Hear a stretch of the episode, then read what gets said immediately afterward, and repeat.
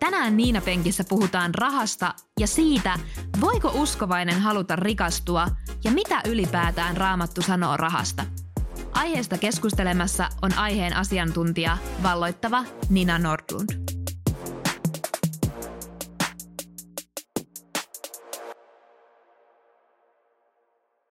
Ollaan taas Niina Penkin äärellä. Mun nimi on Niina Männistö ja tänään kanssani istuu toinen Niina. Eli mua nauratti ajatus, että Niina Penkissä istuu Niina tänään ja Niina Penkin vieressä, Niinan vieressä istuu Niina. Eli paljon Niinaa tässä jaksossa. Öö, musta ehkä itsestä tuntuu, että mä oon tavallaan vähän piinapenkissä, koska, koska aihe, josta me tänään keskustellaan Niina Nordlundin kanssa, niin on todella mielenkiintoinen – todella ajankohtainen, mutta ihan pikkusen semmoinen ahistava. Tai ehkä vähän sellainen epämukavuusalueelle joutuu itse oman rahan käyttönsä ja taloudellisen tilanteensa kanssa, koska Niina Nordlund on asiantuntija talousasioissa rahan käytössä. Hän on kirjoittanut teoksen Raamattu ja raha ja tuota, me puhutaan tänään siis rahasta. Ja me puhutaan siitä, että kuinka kristityn, kuinka uskovan nuoren tulisi suhtautua rahaan. Ja pitemmittä puheitta toivotan tervetulleeksi Niina Penkkiin, kaimani Niina Nordlundin. Ihanaa, että olet täällä. Kiitos kutsusta. Miltä tuntuu istua Niinana Niina-penkissä? Ja, mä oon aika inno, innostunut, että musta vaikka sä oot ahdistunut tästä aiheesta, niin mä ihan, että milloin päästään niin kuin vauhtiin. Nyt. Että tää on niin kuin, e, mulle niin kuin tosi lähellä sydäntä. Eli mun mielestä rahasta puhuminen, se ei saisi olla tabu. Se pitäisi olla ihan niin kuin mitä tahansa e, normaalia, että puhutaan hyvästä ruokavaliosta mm. tai liikunnan tärkeydestä. Niin mi, miksi ne taloustaidot olisi niin kuin pois sit tästä niin kuin, äh, samasta niin kuin kategoriasta. Eli ne on kuitenkin niitä yksi, yksi, yksi tärkeimpiä taitoja, mitä meidän nykyyhteiskunnassa jokaisella tulisi olla. Että raha ja rahan puute ja niin kuin raha-asiat on niin kuin yksi suurimpia stressin aiheuttajia, mm-hmm. kun se asia ei ole kunnossa. Totta. Niin mä näen, että tämä on myös yhteiskunnallisesti tosi tärkeää, että tästä puhutaan ja, ja sitten, että saadaan niitä taitoja jalkautettua mahdollisimman monelle. Niin, ja nimenomaan, että me myös puhutaan tästä kristityn näkökulmasta, koska kyllähän niin kuin vaikka nuoret on puhunut somessa pitkään rahan käytöstä ja taloudesta ja podcasteja, jossa keskustellaan niin kuin rahasta, vaikka nuoret naiset tai nuoret miehet keskustelee rahasta, niin niitähän on pilvin pimei. Mutta se, että tämä näkökulma, että me puhutaan myös kristittyinä tästä, niin tämä on uusi ja mä on, olen ahdistunut, mutta enemmän kyllä myös innoissani siitä, Joo. että tästä puhutaan, niin se on kyllä mahtavaa. Mutta se on totta, koska kuitenkin niin kuin, että vaikka Suomessa rahasta puhuminen on tabu, mm-hmm. niin ehkä vielä enemmän kristityn niin kuin, ja uskovaisten kesken niin kuin se rahasta puhuminen vielä enemmän tabuuta. Että kun siellä raamatussa ehkä tulkitaan niitä asioita, että, että raha on synti ja siitä ei saa rikastua ja mm. näin, mutta onko se oikeasti näin? Vai olisiko siellä niin kuin raamatussa muita oppeja, että, että oikeasti hyvät taloustaidot kuuluu ihan jokaiselle ja Jumala suorastaan niin kuin kannustaa meitä ottamaan vastuun niitä omista, omasta elämästä ja omasta taloudesta. Mm. Ja sitten kun se on kunnossa, niin kyllähän se mahdollistaa myös, että me pystytään auttamaan ja tekemään niitä hyviäkin asioita enemmän. Todella mielenkiintoista. Ja mä aion niin kuin ehdottomasti tähän vielä hetken päästä palata enemmän. Ja, ja tekisi mieli jo sanoa, että no hypätään suoraan sinne syvään päätyyn, mutta ei hypätä. Ei hypätä. Koska kun Niina penkissä istuu, niin halutaan myös tutustua siihen henkilöön, joka siinä istuu. Ja mennään ihan lyhyesti vähän sitä, että kuka sä oot ja tuota, että miten, miten susta on tullut raamattu ja raha kirjan kirjoittaja ja, ja mennään hetki sun, sun tarinaa. Ja mä vähän googlailin sua. Okay. Me ei olla tavattu ennen tätä päivää, eli mä ihan tähän ystävääni Googleen turvauduin ja mä löysin susta tällaisia tietoja. Ja sä saat Jännittävää. Sitten, ja, ja, niin, niin, sä saat sitten tuota täydentää tätä kuvaa vielä. Mutta omilla nettisivuillas, ensimmäisenä kun avaa sun nettisivut, niin sä esittelet ensimmäisessä lauseessa itsesi näin, että olen Niina Nordlund ja haluan auttaa sinua talousasioissa. Sitten sieltä löytyi tämmöisiä mielenkiintoisia tietoja. Mä koen olevani aika tuota niin, niin ammattilaisseurassa, koska sä sanot muun muassa, että minut on valittu toiseksi kiinnostavammaksi vieraaksi Nordnetin podcastissa hashtag rahapodi top 10 listalle 2016 vuonna. Sitten vähän kun kaivoin vielä lisää, niin löysin tietoja, että sulla on kolme lasta. Kyllä. Löysin tietoja, että sä oot tehnyt myös tämmöistä hashtag rahamania videoblogia, joka löytyy edelleen YouTubesta ainakin. Sinne vähän, Kyllä. vähän tuota niin, niin kurkkasinkin.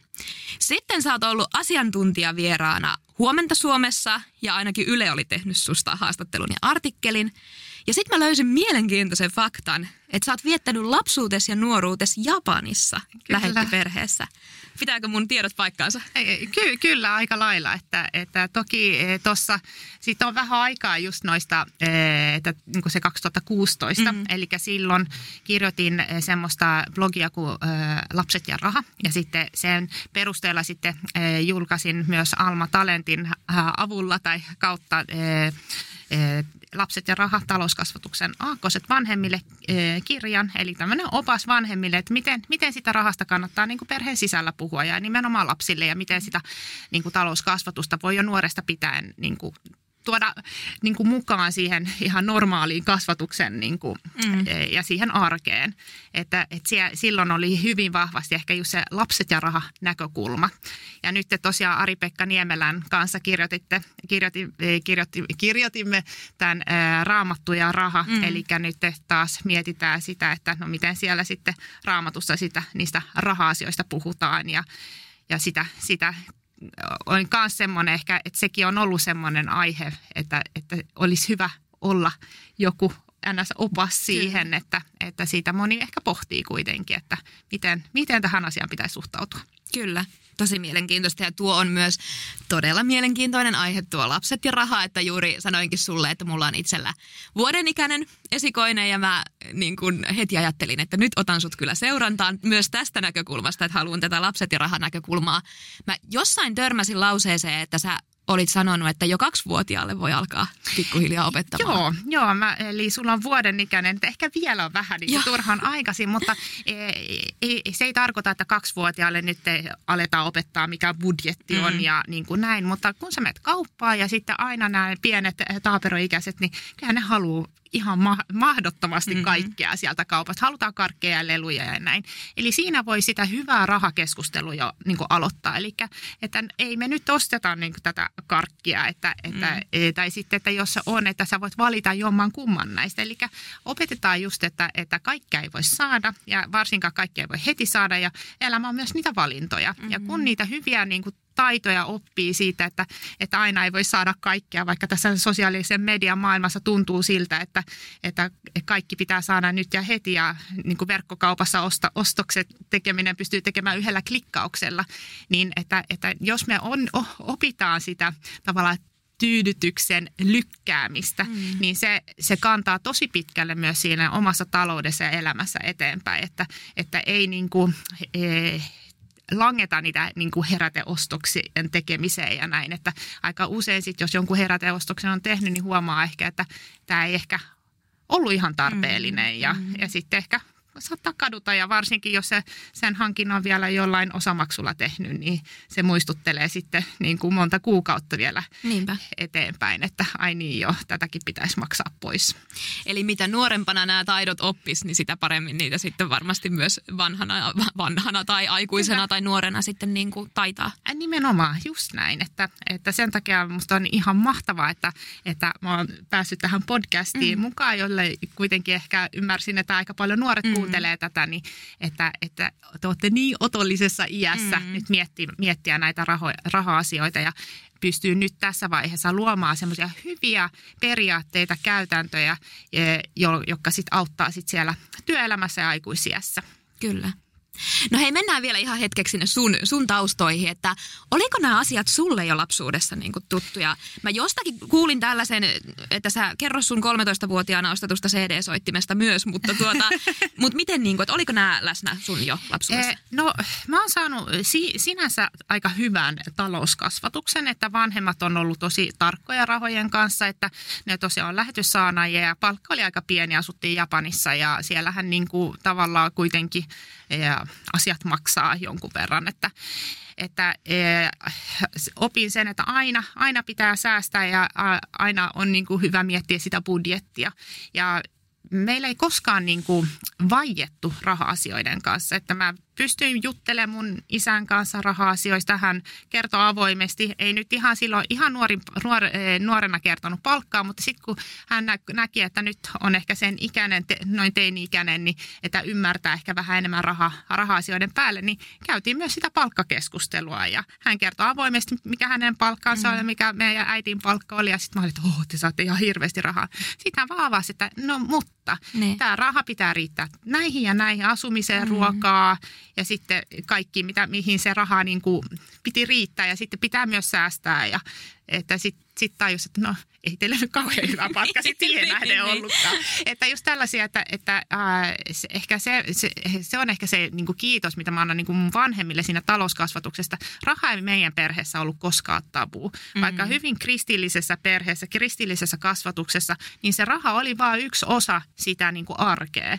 kuin mikä tahansa muu, muu asia. Sitä piti käyttää järkevästi, sitä, sitä piti niin kuin säästää, koska tiedettiin, että jos se säästää ja sitten jos jotain käy, niin sulla on sitä turvaa ja sitten toisaalta se myös mahdollisti asioita. Että mä tiesin, että jos me nyt säästetään, niin se mahdollistaa sen, että me tehtiin joku kiva lomamatka mm-hmm. tai että, että siellä oli aina joku semmoinen niin syy-seuraus tavalla, että ei nyt pelkästään säästämisen takia välttämättä ole mm. kauhean motivoivaa ainakaan niin. säästää. Niin. Että sekin on tietenkin tärkeää, että on semmoinen taloudellinen puskuri niin sanottu pahan päivän varalle. Mutta mutta aika tuommoista konkreettista ollut Kyllä. ja sitten mä tykkään tuosta ajatuksesta, että puhutaan asioista oikeilla nimillä. Mm. Sitten kun se lapsi on siinä iässä, että Just se pystyy niinku vastaanottamaan, niin ihan niinku oikeasti selitetään, että mihin sitä rahaa menee ja muuta. No mikä se CD-soiti oli? No se CD-soitin, se oli semmoinen, että, että eh, mä halusin semmoisen eh, CD-soittimen. Mä olin, oliks mä niinku seiskalla tai kasilla ja meillä niinku koulussa aika monella, moni oli saanut semmoisen, eh, hankkinut semmoisen CD-soitin. Se oli siihen aikaan CD lehdet oli suht uutta ja että oltiin päästy eteenpäin kaseteista ja sitten e, mä halusin tosi paljon sellaisen. Ja mä olin säästänyt rahaa siihen, se maksoi 70 000 jeniä, eli e, mm, ehkä karkeasti voisi sanoa 600 euroa, että aika kallis mm. siihen aikaan varsinkin. Ja mä olin säästänyt, jo, eh, mä olin ollut kesätöissä ja mä olin säästänyt, mulla oli noin puolet kasassa. Ja meidän piti ostaa se CD-soitin tietystä niin kuin länsimäisten kaupasta, koska se oli se, Japanissa on eri sähköt kuin Suomessa, niin se piti olla vielä semmoinen soitin, joka käy sekä niin kuin Suomen että Japanin sähköihin. Ja niin eh, se oli vähän isommassa kaupungissa, niin sitten kerran, kun me mentiin, eh, yleensä vaan kerran vuodessa käytiin siellä eh, kaupassa, niin sitten kun me oltiin siellä, niin mä tiesin, että mulla ei ole sitä rahaa vielä koko kasassa. Ja sitten mä tiesin, että me ei tulla niin kuin vähän aikaa taas uudestaan käymään täällä, niin sitten mä pyysin vanhemmilta, että hei, että, että mulla on nyt tämä puolet tästä rahasta, että voisitteko te niin kuin lainata mulle sen loppu, loppuosan, ehkä noin 30 tonnia. Hmm. Niin e, sitten no, he lainas sen ja, ja sitten mä muistan, että mä sain jo 750 jeniä viikkorahaa.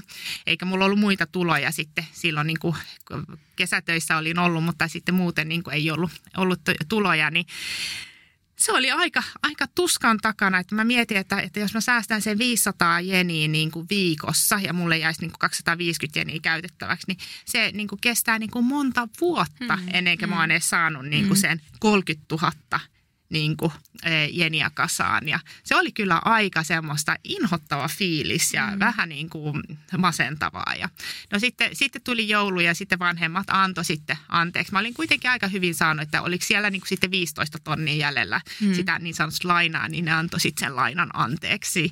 Mutta silloin mä vaan niin kuin totesin, että ei vitsit, että, että e, etukäteen niin kuin, tai sitoutuminen johonkin, johon sulla ei ole varaa, niin se niin kuin vie pois sitä iloa siitä niin kuin hankinnasta. Ja jos niin kuin ottaa ton tavallaan se mun kokemuksen, mikä mulla oli silloin nuo teiniässä, mä olin 13-vuotias silloin, nyt mä muistankin sen – niin, eh, ja niin kuin tuo sen tähän nykypäivään, jossa niin kuin osamaksut on enemmän niin kuin sääntö kuin poikkeus. Mm-hmm. Että sä pystyt, hei, osta tästä telkkari, maksat 10 euroa ku, kuukaudessa eh, kolmen vuoden ajan. Sehän tuntuu tosi pieneltä summalta. Niin. Mutta sitten kun, sä, niin, sit kun niitä kasaantuu, niin, niin sitten yhtäkkiä ne sun osamaksut onkin niin kuin 100 euroa, 200 euroa, 500 euroa. Ja sitten huomaatkin, että ei vitsi, mulla on, mä oon niin kuin sitoutunut 500 200 euroa kuukaudessa näille niin kuin hankinnoille, joita mä oon niin kuin etukäteen tehnyt, jotka välttämättä ei ole mitenkään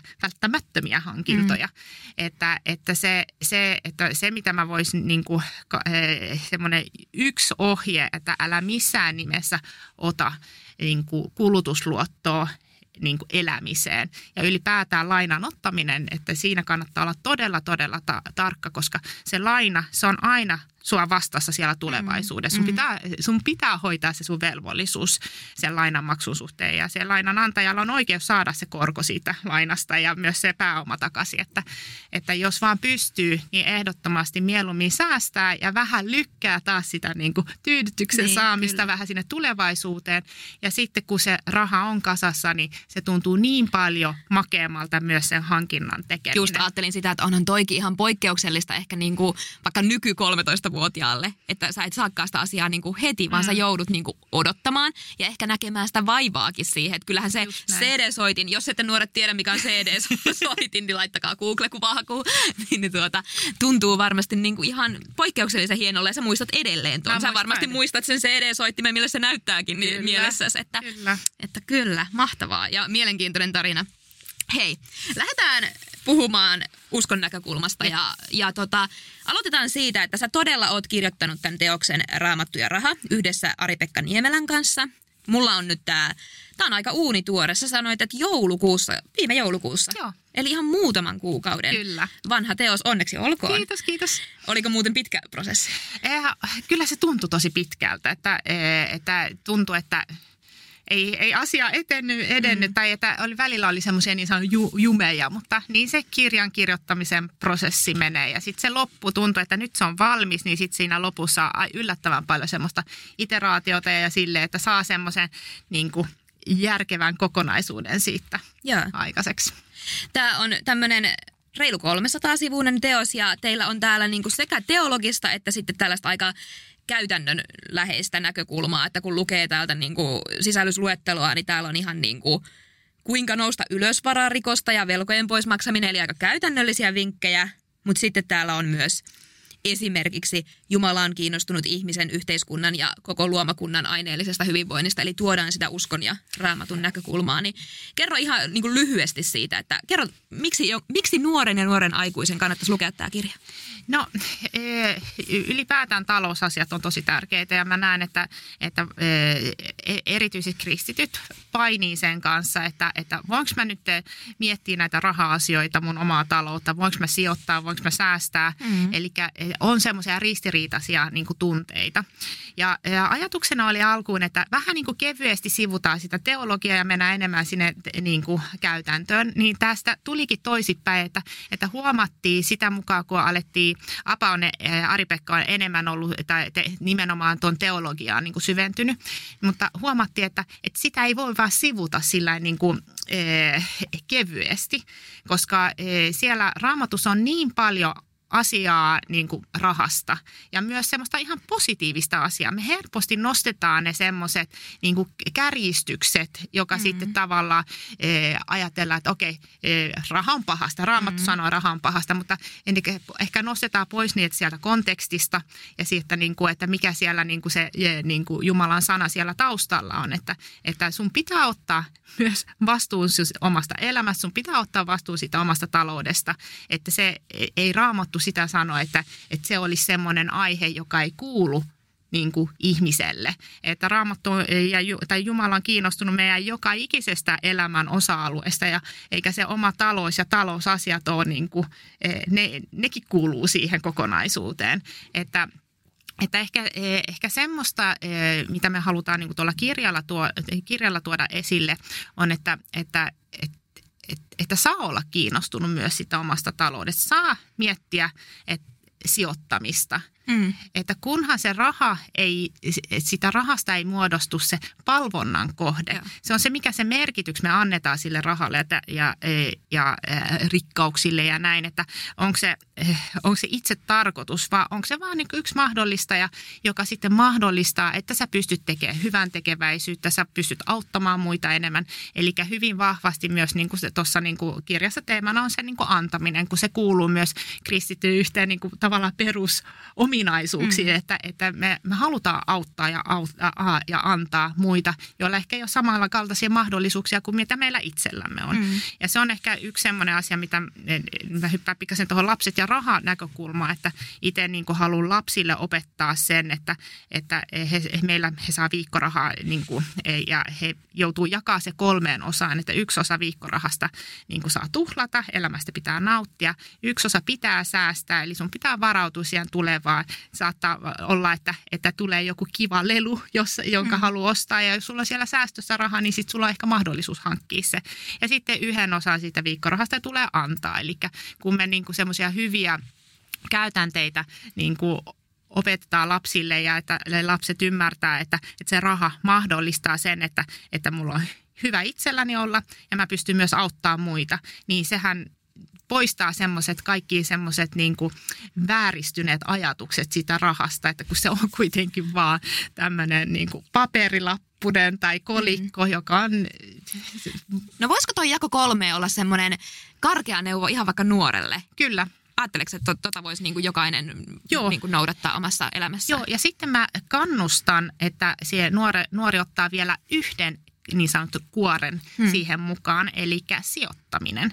Eli se sijoittaminen eh, esimerkiksi johonkin rahastoon. Hmm. Se nykyään pystyy erilaisten niin kuin alustojen ja pankkien kautta sijoittaa vaikka 10 euroa kuukaudessa. So, tai sitten jos, ei, jos 10 euroa on liikaa, niin sä voit sijoittaa vaikka jo, joka toinen kuukausi sen 10 euroa, että se pystyy kuitenkin tavallaan pilkkoa sitten aika pieniin, pieniin summiin, koska se sijoittaminen, se on se, joka sitten taas tuo, eh, mahdollistaa toisaalta myös se eh, vaurastumisen ja sitten eh, tuo myös sitä turvaa sinne tulevaisuuteen, mm. että, että sitten kun korko korolle alkaa toimimaan, niin sitten sun ei tarvitse tehdä sitä koko sitä työtä itse, vaan sitten siellä on niin, niin sanotut markkinamekanismit, jotka sitten tekee sitä työtä sun puolesta, eli laitat rahan tekemään töitä Eli niin kertaa vielä nyt ne neljä kuorta ihan otsikkoina. Joo, eli tietenkin se tuhlaus, eli tavallaan se arjen menot ja kaikki mitä siihen, niin kuin, siihen mukavaan tekemiseen, mitä niin kuin nuori, jos haluaa just kavereiden kanssa käydä kahvilla tai leffoissa tai niin kuin semmoiseen, siihen, siihen on hyvä budjetoida yksi osa sitä, sitä rahaa. Ja sitten eh, toinen on se säästäminen, eli tavallaan semmoista, että jos nyt tulee semmoinen tilanne, että esimerkiksi meidän nuorimaisella hajos nyt eh, kännykästä se näyttö. Ja hän, hän joutuu itse maksamaan sen, eli se maksoi 150 euroa sen korjaaminen, niin eh, hänellä sitten on oli säästössä mm. rahaa, että hän mm. sai sen korjattua, että ei jäänyt nyt ilman kännykkää. Että toki hän oli saanut meiltä semmoisen varakännykän, mutta kun se ei ollut se sama merkkinen kuin mitä hän mm. haluaa tykkää käyttää, niin, se, niin kuin hän sitten käytti niitä säästöjä sitten siihen. Että kun me ei koskaan tiedä, mitä elämässä tulee ja on semmoisia asioita, mihin se raha rahaa tarvitaan, niin jos sulla on säästössä, niin sitten sä pystyt hoitamaan ne, ne asiat. Sitten antaminen, eli kun sulla on itsellä hyvin, niin on musta tärkeää, että sä pystyt niin kuin myös auttamaan muita. Eli hyvän tekeväisyys on se kolmas, kolmas kuori ja sitten se neljäs kuori on se sijoittaminen, mm. eli varautua siihen tulevaisuuteen. Ihanaa konkretiaa. Jotenkin tosi kiva, että sitten kuitenkin voidaan niinku ihan miettiä tällaisia, että tämänkin voi ihan vinkkinä vaikka itselle kirjoittaa ylös, että tykkään tästä Joo, kyllä kovasti. Ja saanko mä vielä tuohon niinku vielä yksi aste konkretiaa, eli no miten sitten mä sen teen. Eli mm. käytännössä sit, sinä päivänä, kun sä saat sen, eh, on se sitten kuukausiraha tai opintotuki tai mikä ikinä, ehkä sä käyt töissä, osa-aikatyöt, palkkapäivä, niin menet sunne, sunne verkkopankki ja laitat semmoinen toistuva maksu menemään näihin kaikkiin asioihin. Ja se tuhlaus, se voi jättää vaikka sinne käyttelytilille. Mutta esimerkiksi säästöön sä laitat vaikka 10 prosenttia siitä sun tuloista menemään ja mielellään johonkin pankkiin, joka ei ole semmoinen pankki, johon sulla on niin kuin verkkopankkiyhteys, mm. koska kun se on poissa silmistä, se on poissa mielestä, sä suojelet sun rahoja itseltäsi. Mm. Elikkä, eli sitten se menee niin kuin pois. Ja samoin sä voit e, hyvän tekeväisyys antamiset myös laittaa menemään automaattisesti, niin sitten se tulee tehty eikä tule niin kuin unohdettua. Mm. Että itsellä mulla esimerkiksi menee meidän seurakunnan niin kuin tilille aina niin kuin rahaa, että vaikka mä käyn kirkossa ja silloin annan kolehtiin, niin jos mä en satu käymään, niin silti mä, mä niin kuin hoidan tavallaan se, niin kuin se antaminen toimii sit siinä. Ja sitten se sijoittaminen, sä pystyt kuukausi säästämään johonkin rahastoon, niin sekin, jos ne kaikki menee sinne niin kuin heti siinä palkkapäivänä, niin se raha, mikä jää sun tilille, niin meillä ihmisillä on taipumus ää, miten muokata eh, tai muovata sitä meidän niin kuin kulutustottumuksia sen mukaan, että mitä meillä on siellä tilillä rahaa. Eli jos mä ajattelen, että no nyt mulla on siellä tosi paljon rahaa, no nythän mä voisin ostaa tämän. Mm. Mutta sitten kun kaikki ne rahat on niin kuin laitettu turvaa ja menemään, niin se raha, mikä jää sinne, niin sitten sä harkitset ehkä vähän pidemmälle, mm. että mitä, mihin sä käytät sen rahan. Eli se on niin kuin semmoinen vielä yksi, yksi askel siihen konkreettiin. Ja toi on varmaan aika hyvä vinkki monelle, että se oikeasti tapahtuu heti silloin palkkapäivänä.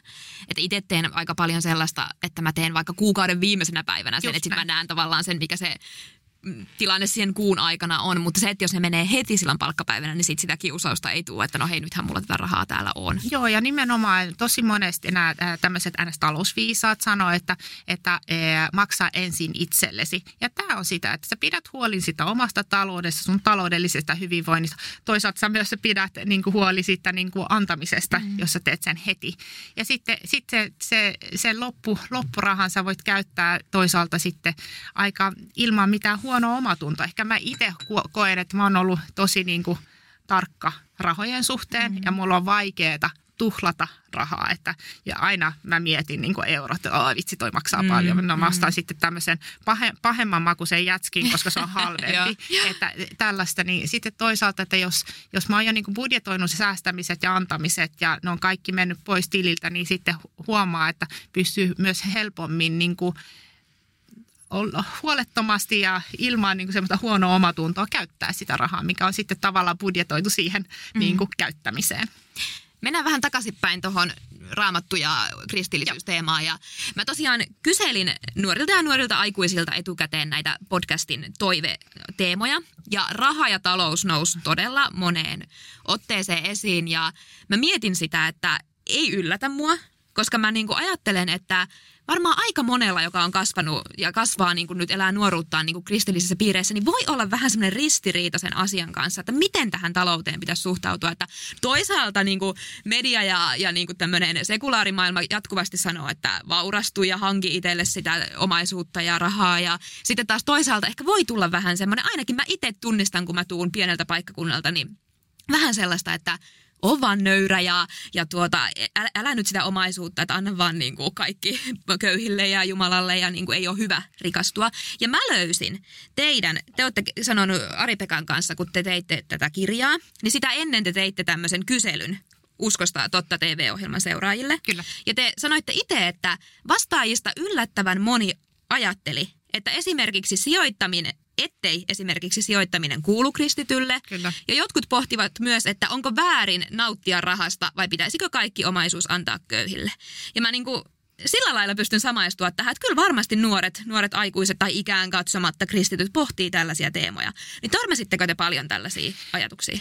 Kyllä, eli tosiaan tehtiin semmoinen kysely, saatiin, ei siinä nyt ehkä noin, olisiko se 50 satasi välillä oli niitä niin kuin vastauksia, mutta se oli yllättävää, kuinka moni niin kuin koki niin kuin sijoittamisen, niin kuin, että se ei kuulu kristitylle. Mm-hmm. Että, ja siinä ehkä mä niin kuin näen, että se johtuu siitä niin kuin ymmärtämättömyydestä.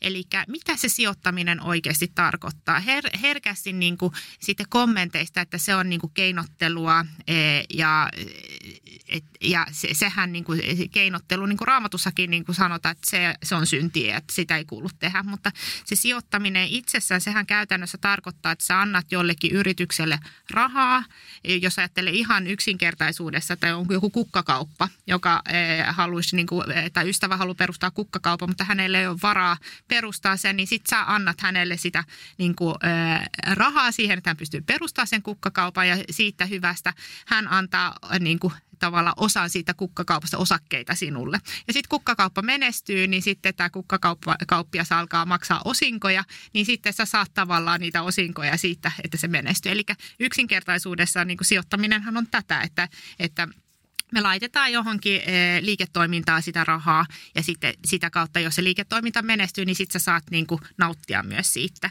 Ja sitten toisaalta e, sähän voit niin kuin, sijoittajana, sä pystyt itse valitsemaan, että mihin sä sen rahan laitat. Laitat sä sen, niin sijoitat sä asetteollisuuteen vai vaikka semmoisia niin sun arvojen mukaisia e, niin kuin, yrityksiin, että vaikka ympäristöä,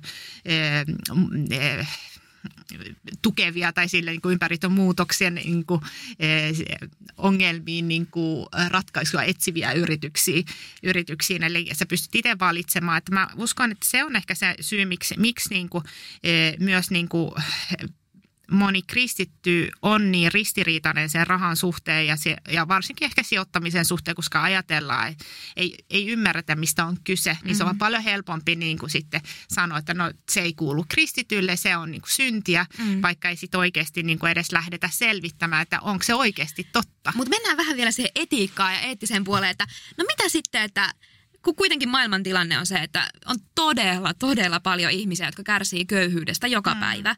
Ja sitten niin kuin tuolla toisella puolella maailmaa, tai ei tarvitse tällä hetkellä, kun tätä nauhoitetaan, niin ei tarvitse mennä kovin kauaksi, kun on hätää ja, ja köyhyyttä.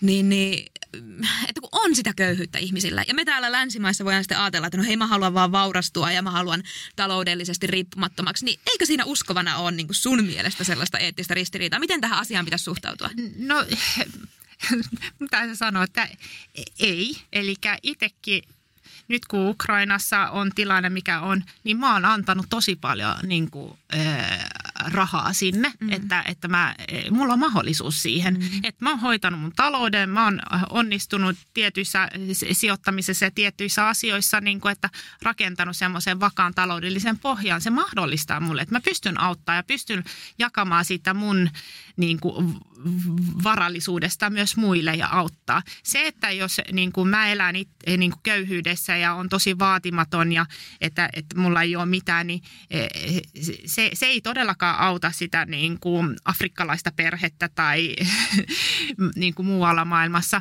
Että, että mä ymmärrän kyllä sen, että, että, on, että se minäkeskeisyys ja kaikki minulle nyt ja heti ja, ja sitten, että että kerätään vaan sitä niitä rikkauksia itselleen, niin se on ehdottomasti, että ei sekä ei raamattu siihen mm. kannusta, vaan raamattu nimenomaan kannustaa, että anna niin omastasi muille. Mm. Mutta se, että, että se, se ei tarkoita sitä, että eikö sun kannata ensin niin kuin myös huolehtia, että sulla itsellä on asiat hyvin, sun perheellä on asiat hyvin, koska se mahdollistaa sen, että sä pystyt antaa muille. Jos ajattelee, että e, mä oon lukenut tosi paljon kirjoja ja kuunnellut myös paljon podcasteja nimenomaan tämmöisistä e, taloudellisen riippumattomuuden saavuttaneista, niin tosi moni niistä e, sen sijaan, että ne käy kahdeksasta neljää töissä – koska ne on saavuttanut sen taloudellisen riippumattomuuden. Niiden ei tarvitse tehdä niin kuin työtä, että ne saa sen ruoan pöytään, että ne saa neitä sen tulot niistä sijoituksista, mitä he on tehnyt.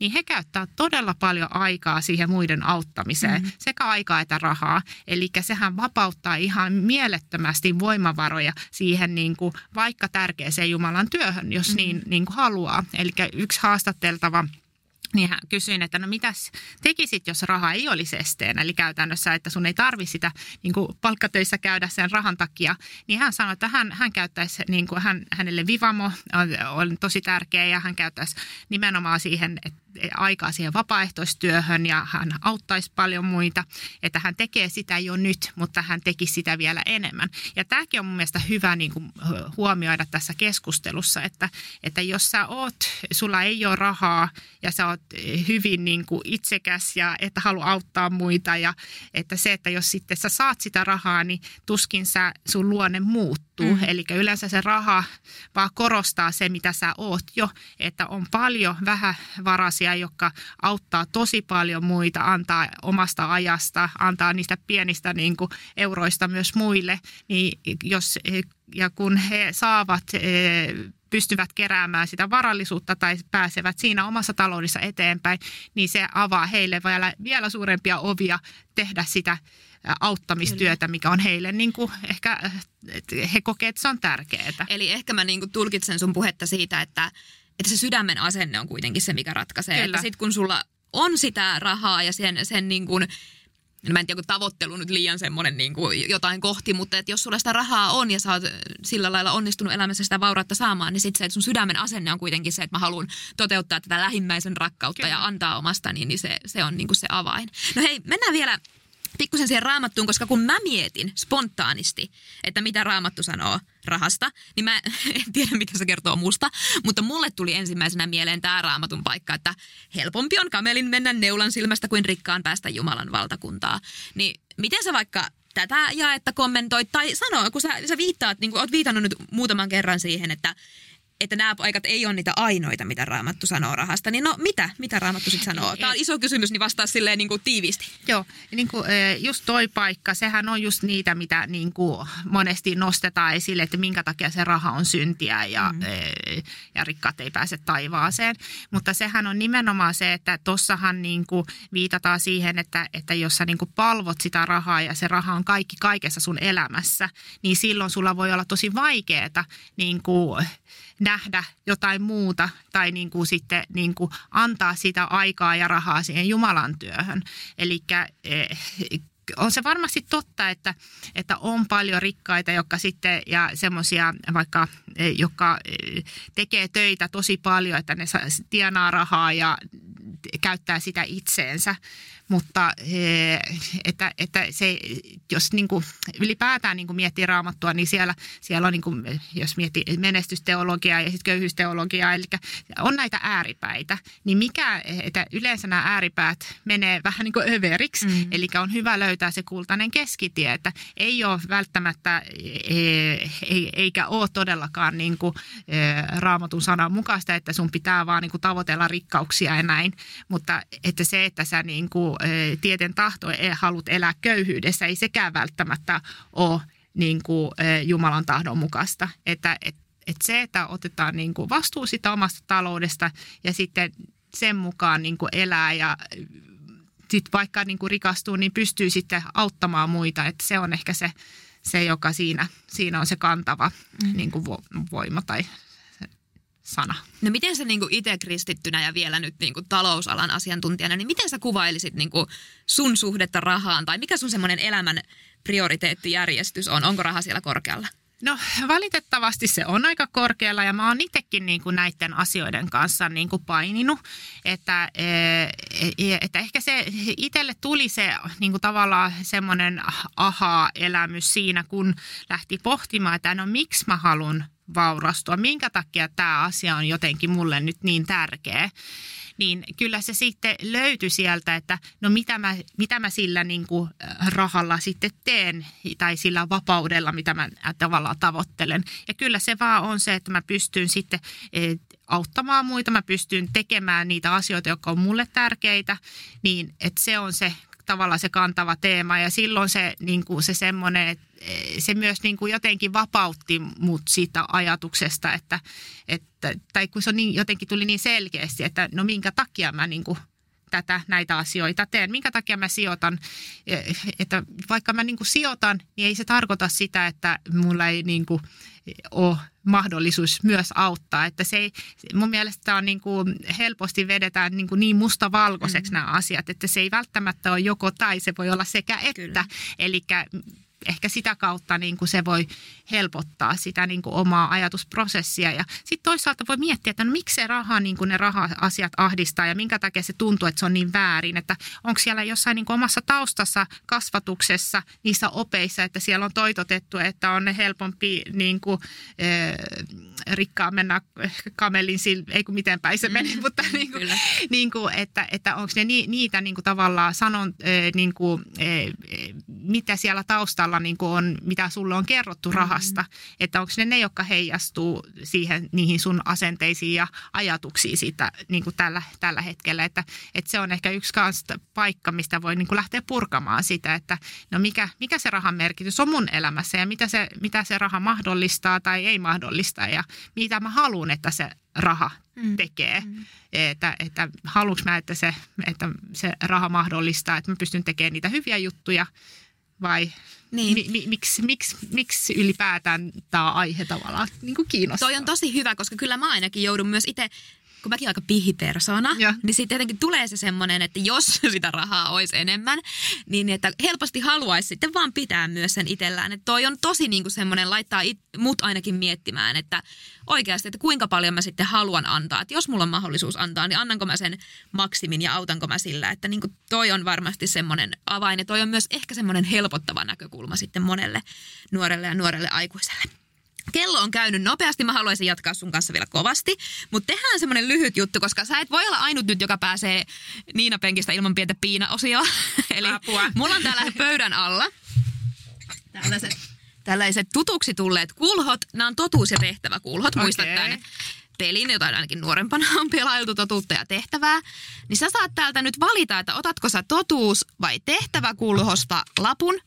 Ja Joo. sitten luet, luet sen ja toimit sen mukaan. kun- Mä otan totu, totuuslapun. No niin, lue meille, mitä Apua. sieltä tulee. Jännää.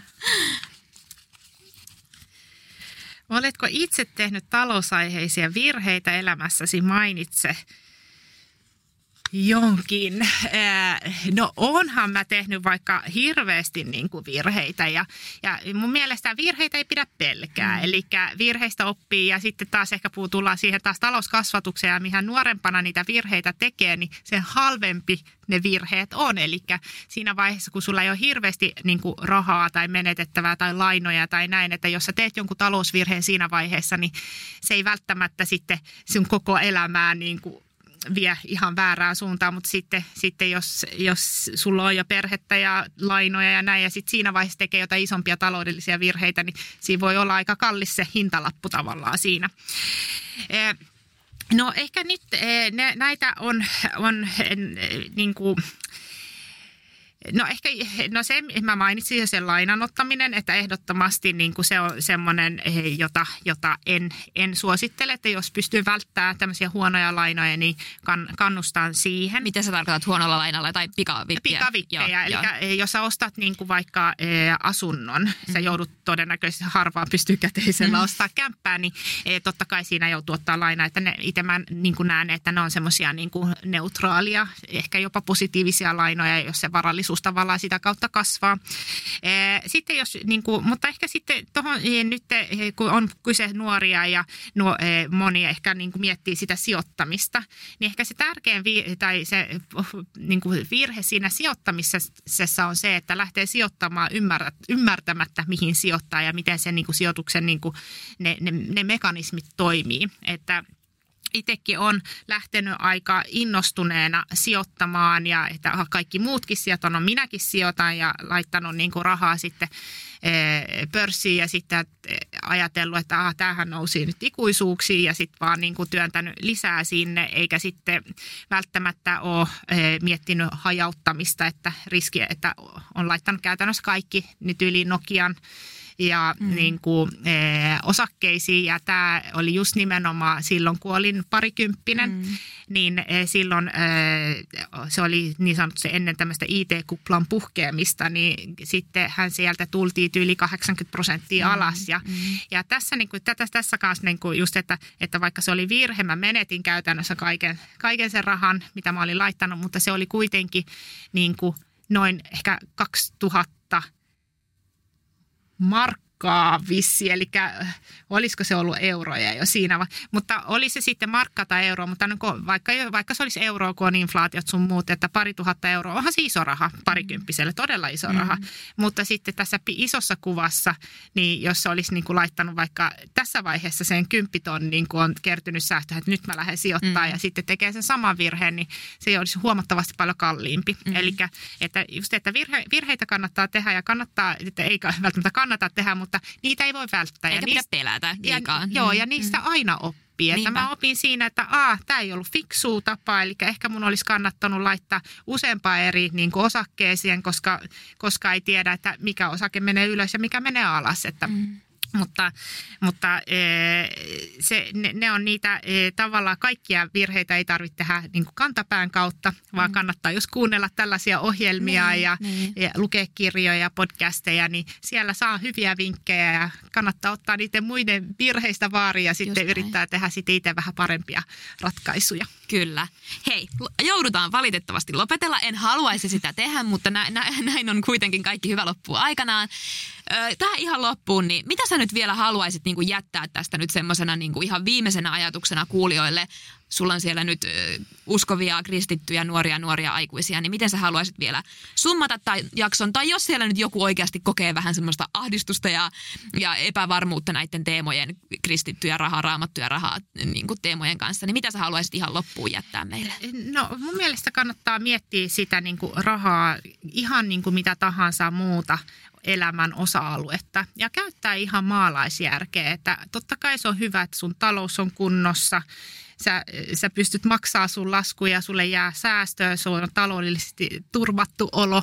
Eli että e, ei, ei tee siitä semmoista mörköä, että, että kyseessä on kuitenkin vaan raha. Mm-hmm. Ja se, se on niin, että maalaisjärkeä käyttämällä niin kuin pärjää tosi, tosi pitkälle. Että, että sitten jos hirveästi alkaa niin kuin pohtimaan sitä, että, että